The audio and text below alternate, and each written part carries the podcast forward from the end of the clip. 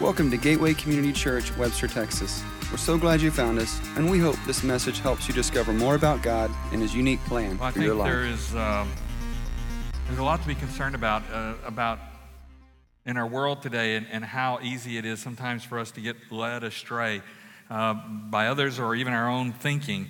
I know as a parent, and I'm sure other parents would would say this. There's nothing that probably worries us more sometimes than than our child getting around those who would lead them astray.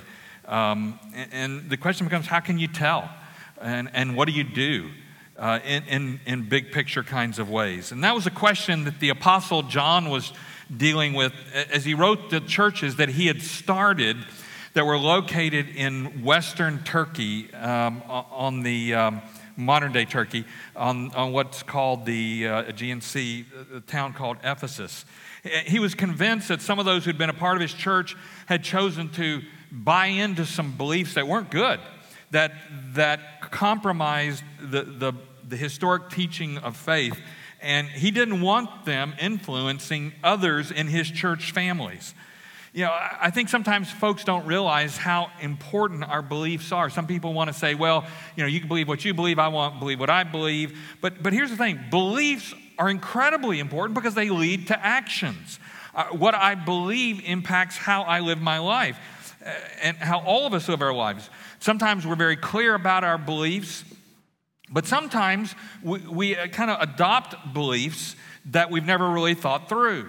And the problem with that, sometimes we say one thing, but we live another because deep down, while we think the idea is a good idea, it's not something we buy into. And we don't end up living that way. Our lives are very different. We end up talking the talk and not also walking the walk. And uh, I think it's sometimes because we just haven't given it much thought. A lot of times people want to kind of coast along through Christianity and say, well, I don't need to learn a lot of that. that. The problem is, again, though, our beliefs have, have consequences.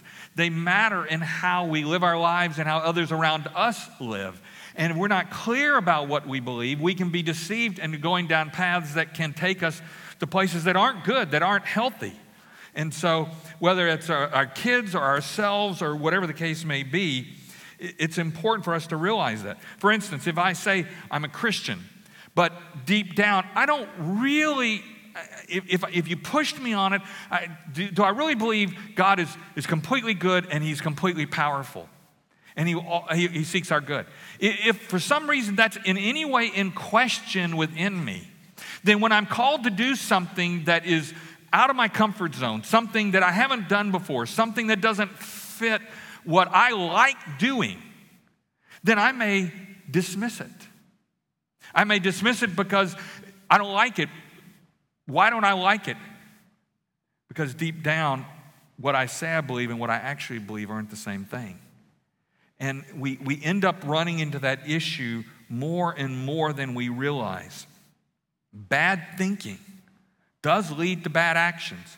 And when we're around folks who have different beliefs from us, or, or, we don't hold ours very strongly, then over time, as they start doing things, we, we become more comfortable with them and we start trusting them more than we trust some foundation or something rock solid, something that we believe is eternal.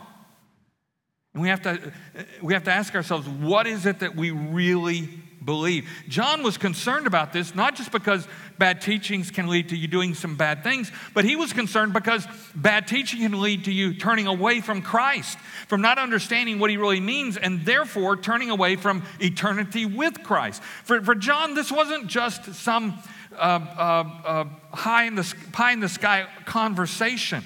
This was about people's eternities that if they had the wrong beliefs and, it, and kept following them where they were going, it was going to be destructive for them forever. It was literally life and death. So this morning, I want us to dig in to what John is talking about here. If you have your Bibles, turn to 1 John chapter 2, verse 18. If not, we've included a, an insert in your bulletin that you can take out that has the scriptures in it and places for, for notes. John begins saying, Children, it is the last hour. And as you, as you have heard that Antichrist is coming, So now many antichrists have come. Therefore, we know that it is the last hour. Now, just looking at some of the words here, children is the, is the term that John uses over and over again to talk to those in his churches. He's their spiritual father. He's the one that brought many of them to Christ or helped them to understand Christ. They, they mean the world to him. And so he loves them like his own children. So when you see that, it's a term of infection. Um, John says, he warns them that it is the last hour.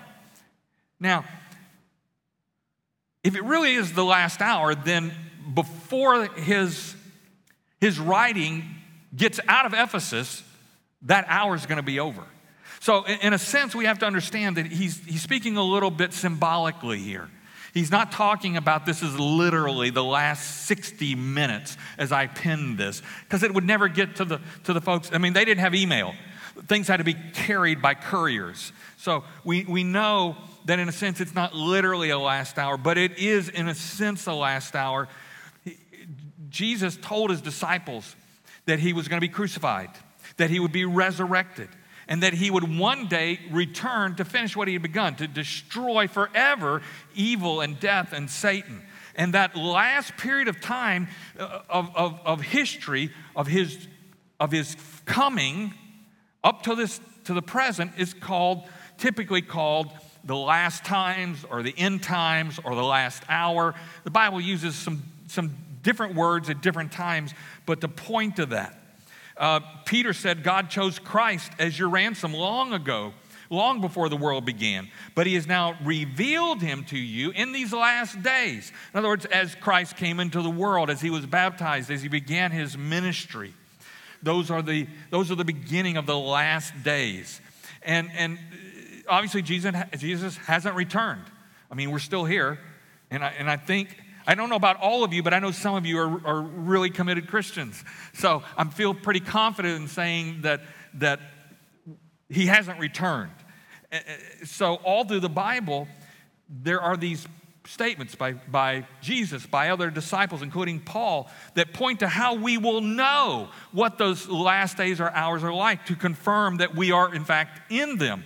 Jesus said in Matthew, For false Christs and false prophets will arise and perform great signs and wonders, so as to lead astray, if possible, even the elect. In other words, that they are arising to lead astray people who are in the churches.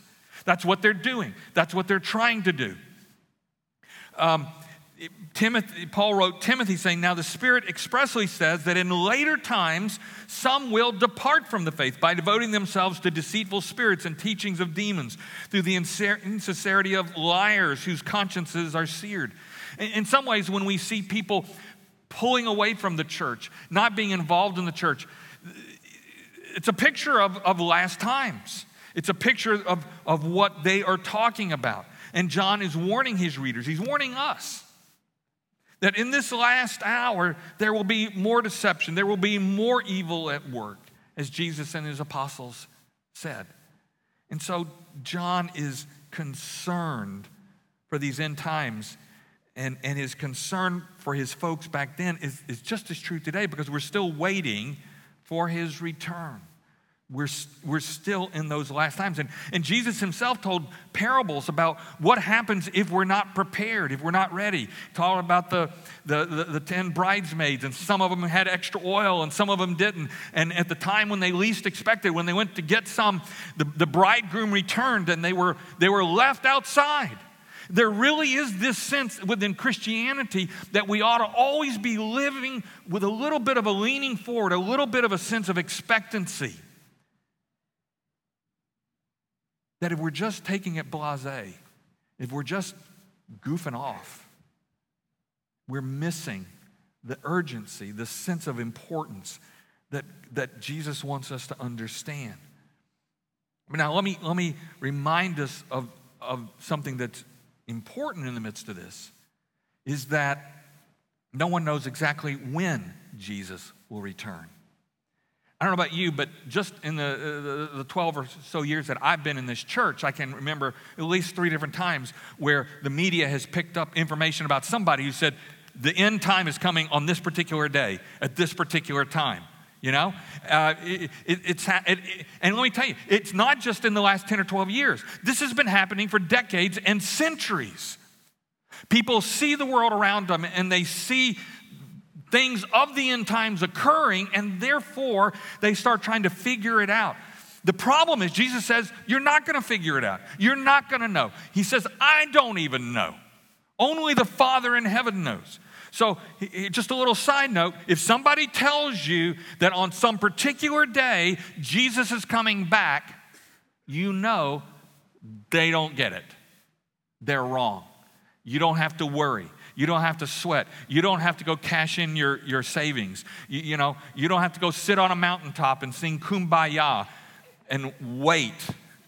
You just keep on living your life because they're wrong. They have always been wrong. They will continue to be wrong until Jesus returns. And, and that will happen in an instant. We're not going to know. Could be before I finish the next sentence. Could be. Don't know. Am I ready? Are you ready? I mean, that's, that's part of the importance here of going on. Jesus said concerning the day and the hour, no one knows, not even the angels of heaven, nor the Son, but the Father only.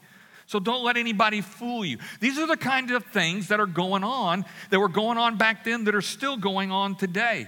And, and the evil that's occurring, John said, is being carried out by many antichrists. And he uses that in the plural. Now, I know you hear that word, and, and there are people and, and, uh, who make a talk all the time about the Antichrist, and, and it's this huge deal. And it is important. But let me just tell you something that you need to understand. The word Antichrist is only found four times in the Bible. Four times. Three of them in this particular letter by John, First John, and once in Second John. So there's only four occurrences of the word.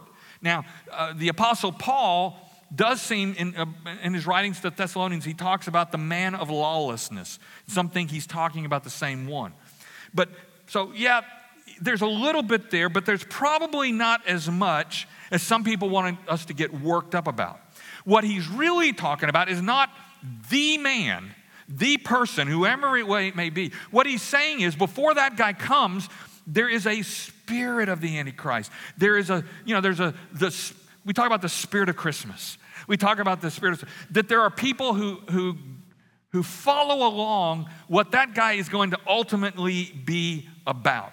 And, and from its the Greek language, a derivation of Antichrist can have two meanings. In Greek, anti is a preposition. It can mean either against or it can mean in place of. So, an antichrist can mean either an, an opponent of Christ or someone who's trying to put himself in Christ's place. And John is probably referring to both but he seems to be pointing more to a specific individual who would put himself in Christ's place in some day, some, some big character. And yet, prior to his coming, all the way back to the time of John, all the way up to today, there continue to be some who come with the spirit of the Antichrist. He uses that, he talks about the spirit of the Antichrist in, in chapter 4, verse 3 of this, we're not looking at today, but that's, that's where he uses that expression. And people have Christians have pointed to this through, through the centuries. They said that Nero in the first century was the Antichrist. Did Jesus return? No. They've said um, Napoleon was the Antichrist. They said Hitler was the Antichrist.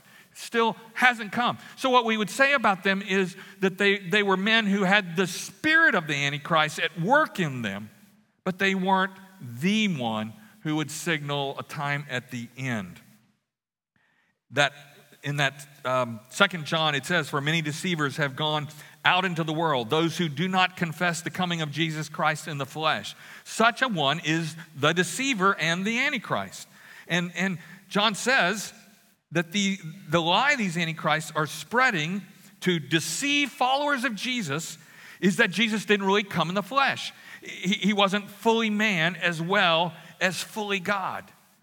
Now, that may or may not seem like a big deal to you.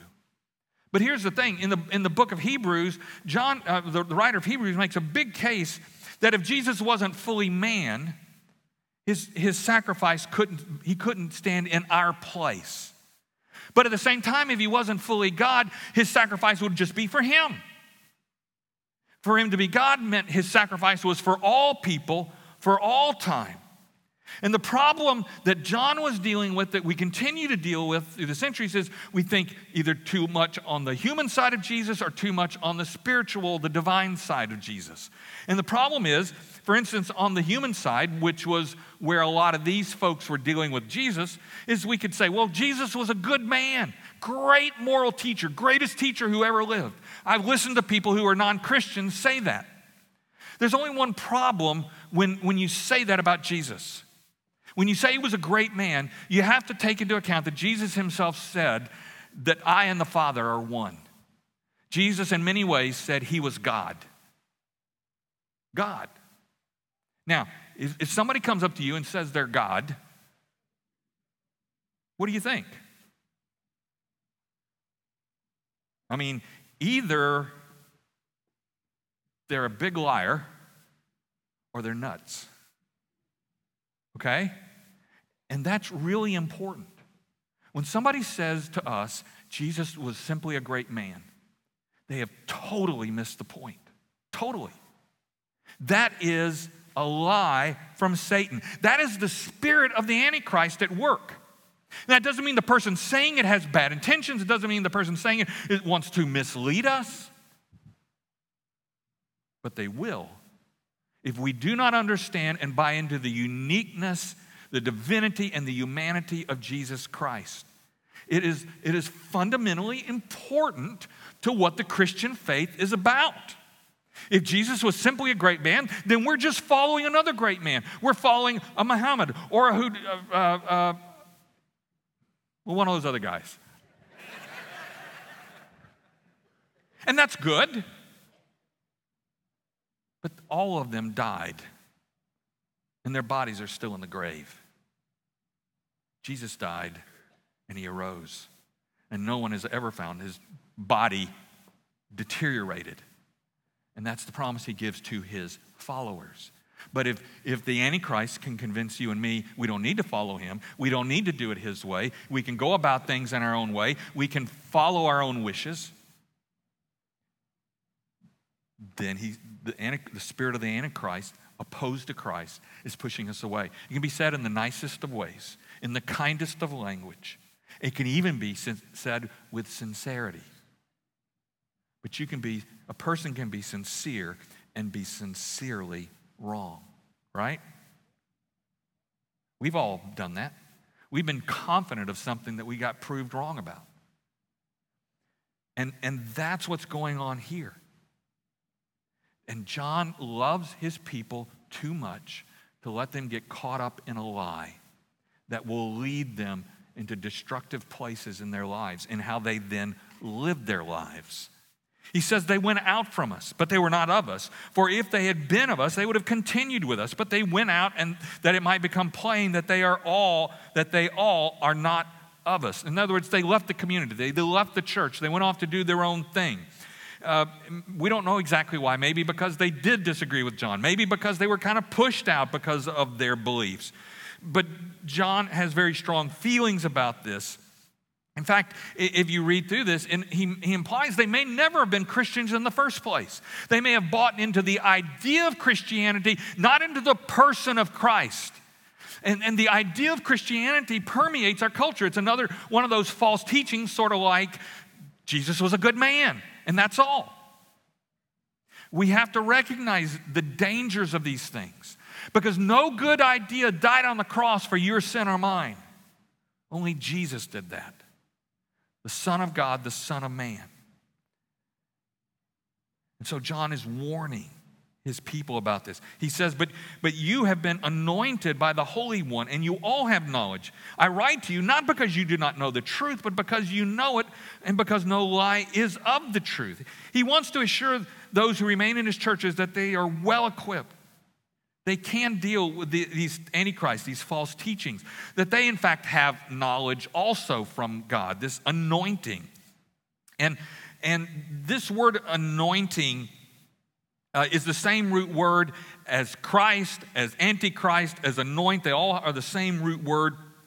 And the meaning of this, the most obvious meaning, is the gift of the Holy Spirit, who comes to all when they receive Christ in their lives as Savior and Lord, who comes into us and, and the, His Spirit lives within us. In fact, some of your translations will even say it is the Holy Spirit.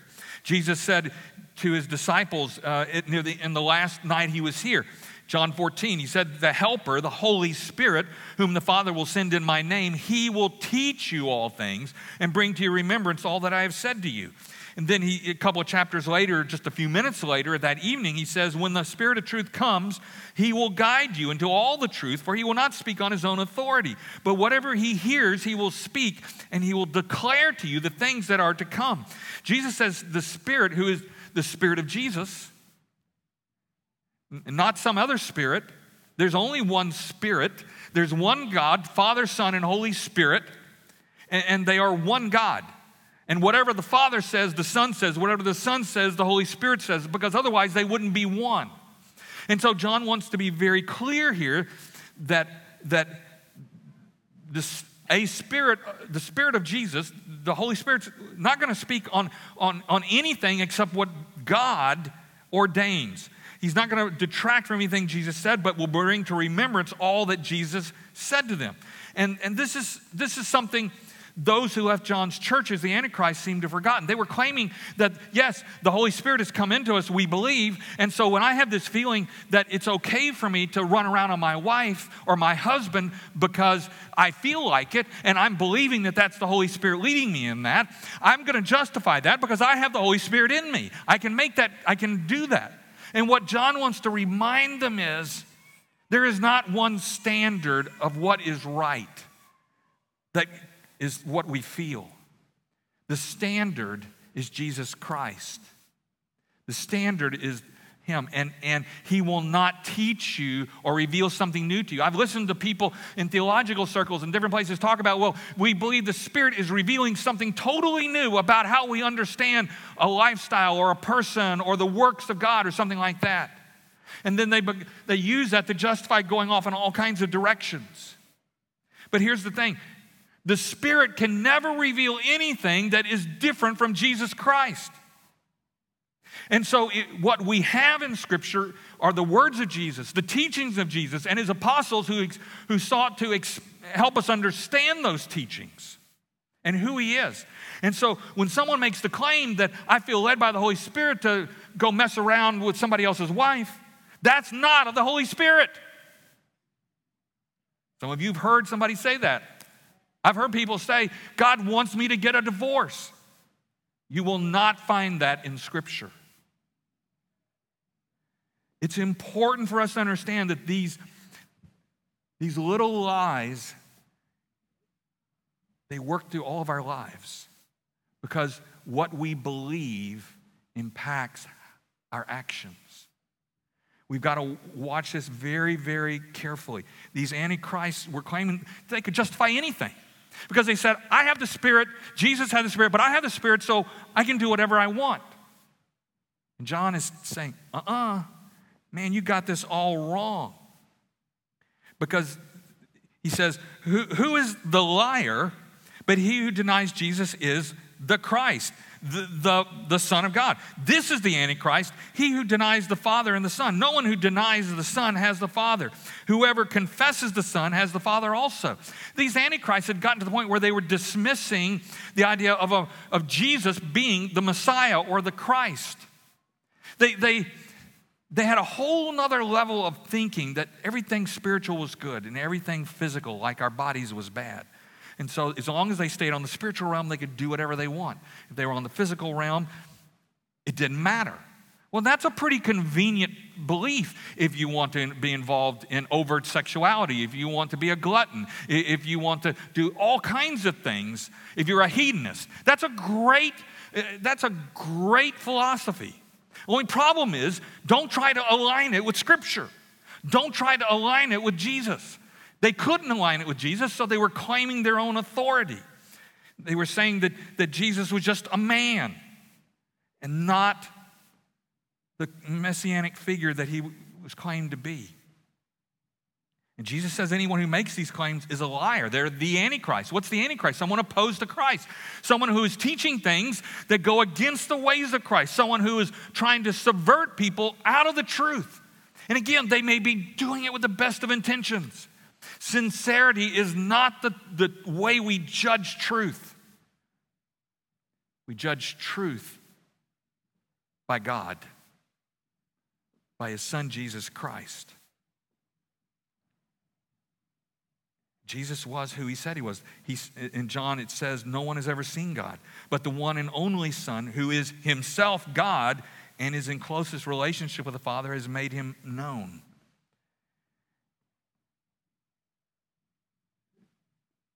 Jesus was not just anybody. And, and we, we, if, if we paint Christianity as just morality, being good people, we have totally missed the mark. A Christian is a little Christ. It's someone who follows Christ, who obeys Christ. If you don't obey him, you don't follow him, you're not a Christian. Now, none of us does that perfectly. I don't do that perfectly. But what is the intention of my heart? What am I trying to do? What are you trying to do? Are we looking for every little cop out, every little place where we can divert? Or are we saying, God, I want to do your will? Are we saying what Jesus said in the Garden of Gethsemane, Lord, if you can take this cup from me, do it. But not my will, but thy will. That's the picture of a follower of Jesus Christ that we are called to. Jesus was fully man and fully human fully man so that his sacrifice could be for humans, but fully God so that it was an infinite sacrifice for all people, for all time.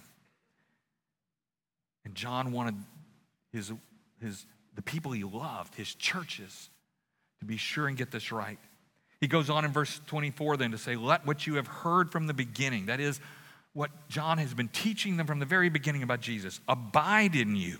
If what you heard from the beginning abides in you, then you too will abide in the Son and in the Father. And this is the promise that He's made us eternal life. That's what happens for those who abide in Christ. I write these things to you about those who are trying to deceive you. But the anointing that you have, the living of the Spirit in you that you received from Him, abides in you, and you have no need that anyone should teach you.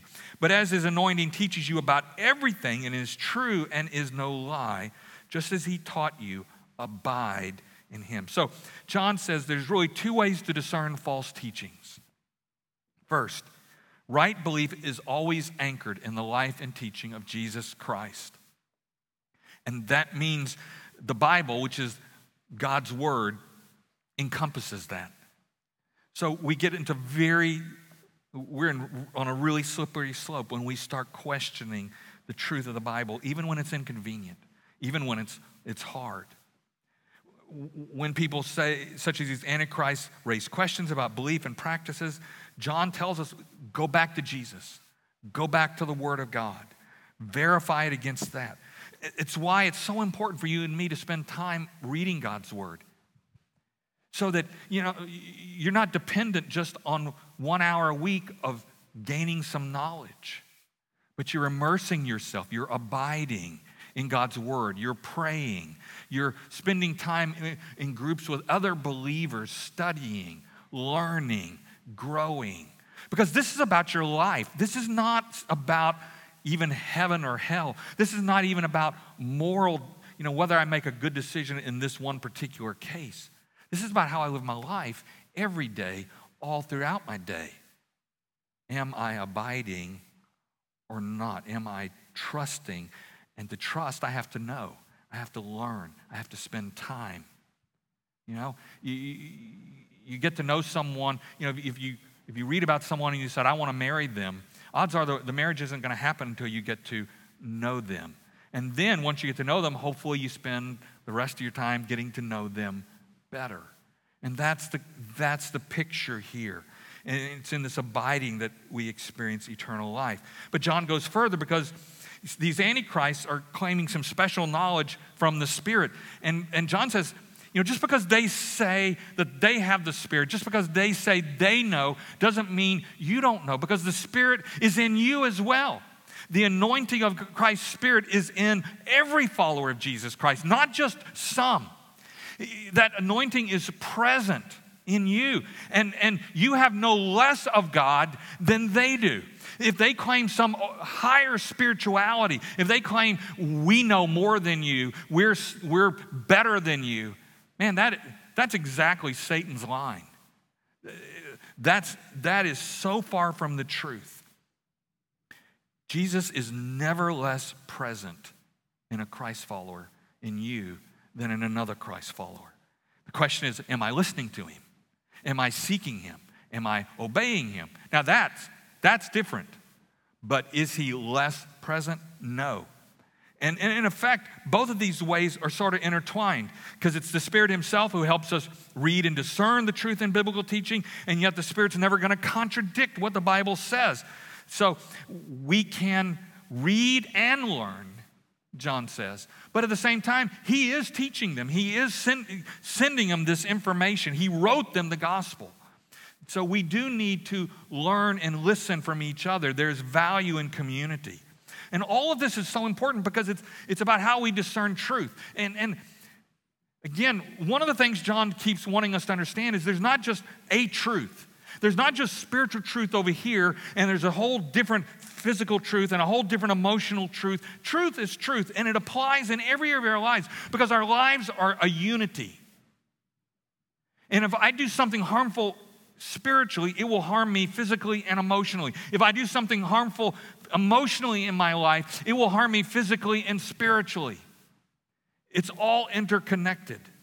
And so, John wants us to understand that this is how we're discerning truth is from God's word. Now, you may not find in the Bible, you may not find the truth about how to solve that math problem, that algebra math problem for school tomorrow. Okay? I, I get that. But here's what you will find you will find a scripture that says that Jesus Christ is the same yesterday, today, and forever, that God created everything there is, that it is dependable, that you can count on math being what was true about math yesterday is true today, will be true tomorrow, because it's a part of what our God created as a part of this whole creation. You can count on it. If God is undependable, so is math. If math is dependable as something God created, then God is. They're interconnected because God is the creator. And God create, could have created a whole different universe where 2 plus 2 equals 17. And we would learn how to make that work. But God created a universe where 2 plus 2 always equals 4. And I can count on that. And if I can count on those laws, if I can count on gravity being constant, I can count on his spiritual laws being just as true and just as real, and the consequences of going against them being just as damaging in my life. When, when John points his churches to biblical truth, he is giving us a way to discern truth in every area of our lives.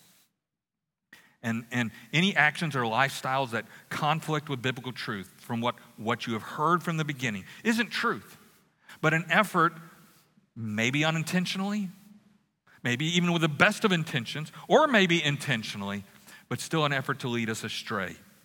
If God is the creator of everything, if Jesus is the way, the truth, and the life, then God's truth is always true for everyone in every setting, in every circumstance.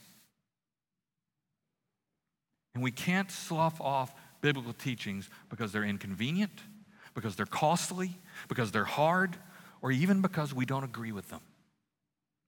Instead, as we looked last week, the Bible says, John says, whatever, whoever does the will of God abides forever. Whoever does. Action. If you believe there is a God and He has a will and it's an intentional will, then doing it is how you demonstrate you believe. There is always a connection between what we believe, but what we, what we really believe, not necessarily what we say, but what we really believe, and then how we live our lives. And I want to tell you, belief isn't always easy or convenient, which is why it takes God's help. It takes discipline to work at it day in and day out. Even to the point of choosing things sometimes I'd rather not do. But I do them because God tells me in His Word that it is important. He tells me it's important to love my neighbor. He tells me it's important to, to serve as I have served you. He tells me it's important to give of my resources, to tithe. Why? Some of those things are very inconvenient to me and what I want, but they call, but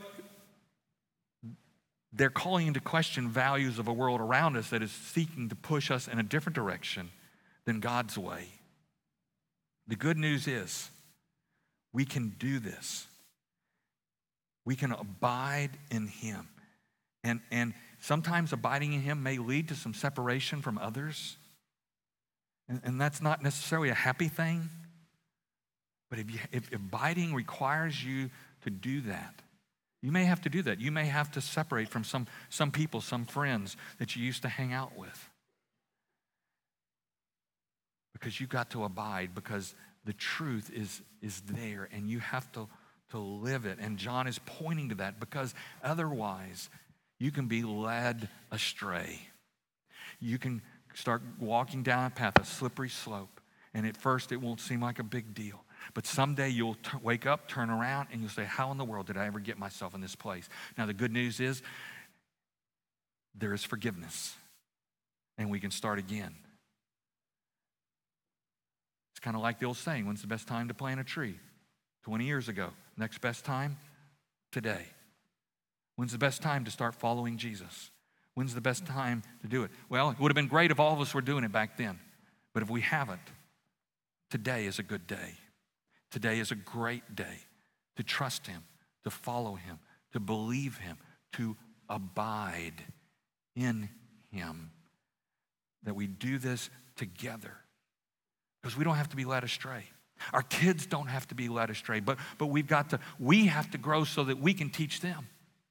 We've got to help them abide so that they too know what God says, so that we can train up a child in the way they should go. And when they, and they grow, they won't depart from it because they have that grounding. Because let me tell you, the grounding around us of the world, of consumerism, of me first, of hedonism, is huge. And those, those things are the spirit of the Antichrist that want to pull you and me away. Step by step, slowly, but it works. And I'm sure there's not a one of us who hasn't given into some of that some of the time. John says, I love you too much. You are my children. And he speaks for any pastor and for any leader in a church. It's the same desire to abide in Christ, to trust Him, because He loves you. He loves you. And He only wants what is best for you and me. If you want to dig more into this, we have a study guide um, on the Find It page, and many of our life groups and other groups are, are using it as, as weekly discussion guides, and you can do that. In, in just a couple of minutes, right here in this auditorium, we're going to share communion after we dismiss. What a great way to keep the main thing the main thing, to focus on Jesus Christ and what he did for us. So, if you're interested in doing that, you're welcome if you would pick up your children and then come back and join in. You say, Well, my children don't understand. Good. I don't fully understand everything Jesus did. But this is what God's family does. And if I'm going to raise up my children, if I'm going to show them a lifestyle and a way to live, I don't want them to be left out. I want them to get all of Jesus they can get. And so they're welcome to come and join us. Um, I, myself and a few friends will be out here in the, in the lobby over here on this side. If you're new and you want to say hi, we'd love to meet you. And our prayer team is going to be right down here. And if you've got questions of some of this, if you need somebody to pray over you, if you need to welcome Christ into your life, come down and talk to them. I mean, I say down here, they'll actually be out further because we'll be getting ready for communion. But, but do that. We'll start communion about three or four minutes after the service ends. So you can just, um, if you're down here on the floor, you can stay where you are. If you're up in the risers, invite you to come down to the floor and just sit and, and my wife Susan will actually begin communion in just a few moments after the service ends. Would you join me, though, in prayer? Gracious God, we thank you that you love us so much that you did everything you could do to lead us back to you. You didn't make us do it because you've given us free will. But in the midst of that, you sent his, your son, Jesus Christ, to die for us. You sent apostles like John to talk to us. You, you sent other church members and leaders around us to encourage us. We're in this together, Father, because you love us. You desire the best for us. Help us to trust you. Help us to walk with you, Father. Help us to be, be on guard against the Antichrist, that, uh, the spirit of the Antichrist that is at work in our world today. That sometimes people don't even realize when they're buying into it. We don't always realize when we're buying into it, Father. Reveal it to us, show us, and help us overcome through the power of your Spirit that lives within us, that, that anointing that can give us wisdom when we seek to listen. Bind us together, Father. Help us to abide in Jesus. We pray. To learn more about us, visit www.gateway-community.org. Welcome to your journey.